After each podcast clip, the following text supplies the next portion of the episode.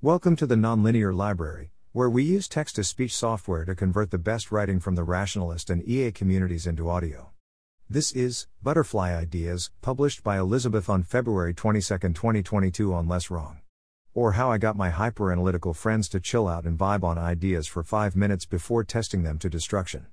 Sometimes talking with my friends is like intellectual combat, which is great. I am glad I have such strong cognitive warriors on my side. But not all ideas are ready for intellectual combat. If I don't get my friend on board with this, some of them will crush an idea before it gets a chance to develop, which feels awful and can kill off promising avenues of investigation. It's like showing a beautiful, fragile butterfly to your friend to demonstrate the power of flight, only to have them grab it and crush it in their hands, then point to the mangled corpse as proof butterflies not only don't fly, but can't fly, look how busted their wings are. When I'm stuck in a conversation like that, it has been really helpful to explicitly label things as butterfly ideas. This has two purposes. First, it's a shorthand for labeling what I want, nurturance and encouragement. Second, it explicitly labels the idea as not ready for prime time in ways that make it less threatening to my friends. They can support the exploration of my idea without worrying that supportive exploration conveys agreement, or agreement conveys a commitment to act. This is important because very few ideas start out ready for the rigors of combat.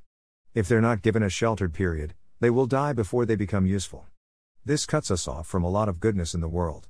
Examples A startup I used to work for had a keyword that meant I have a vague worried feeling I want to discuss without justifying.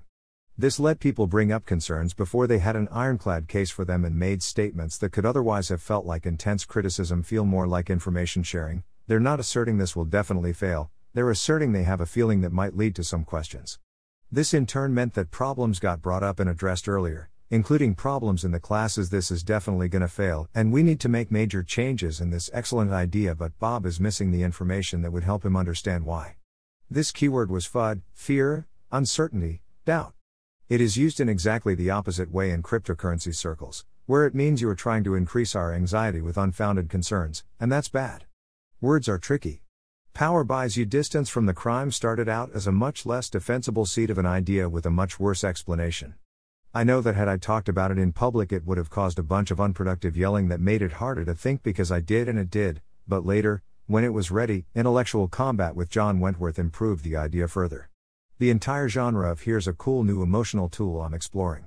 The entire genre of I'm having a feeling about a thing and I don't know why yet. I've been on the butterfly crushing end of this myself. I'm thinking of a particular case last year where my friend brought up an idea that, if true, would require costly action on my part. I started arguing with the idea, they snapped at me to stop ruining their dreams. I chilled out, we had a long discussion about their goals, how they interpreted some evidence, and why they thought a particular action might further said goals, etc. A week later, all of my objections to the specific idea were substantiated, and we agreed not to do the thing. But thanks to the conversation we had in the meantime, I have a better understanding of them and what kinds of things would be appealing to them in the future. That was really valuable to me, and I wouldn't have learned all that if I'd crushed the butterfly in the beginning.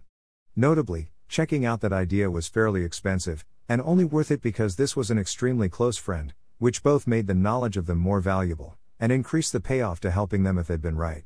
If they had been any less close, I would have said good luck with that and gone about my day, and that would have been a perfectly virtuous reaction. I almost never discuss butterfly ideas on the public internet, or even one colon many channels. Even when people don't actively antagonize them, the environment of Facebook or even large group chats means that people often read with half their brain and respond to a simplified version of what I said. For a class of ideas that live and die by context and nuance and preverbal intuitions, this is crushing. So what I write in public ends up being on the very defensible end of the things I think. This is a little bit of a shame, because the returns to finding new friends to study your particular butterflies with is so high, but say la vie. This can play out a few ways in practice. Sometimes someone will say this is a butterfly idea before they start talking. Sometimes, when someone is being inappropriately aggressive towards an idea, the other person will snap, Will you please stop crushing my butterflies? And the other will get it. Sometimes someone will overstep, read the other's facial expression, and say, oh, that was a butterfly, wasn't it? All of these are marked improvements over what came before, and have led to more productive discussions with less emotional pain on both sides. Thanks for listening. To help us out with the Nonlinear Library or to learn more, please visit nonlinear.org.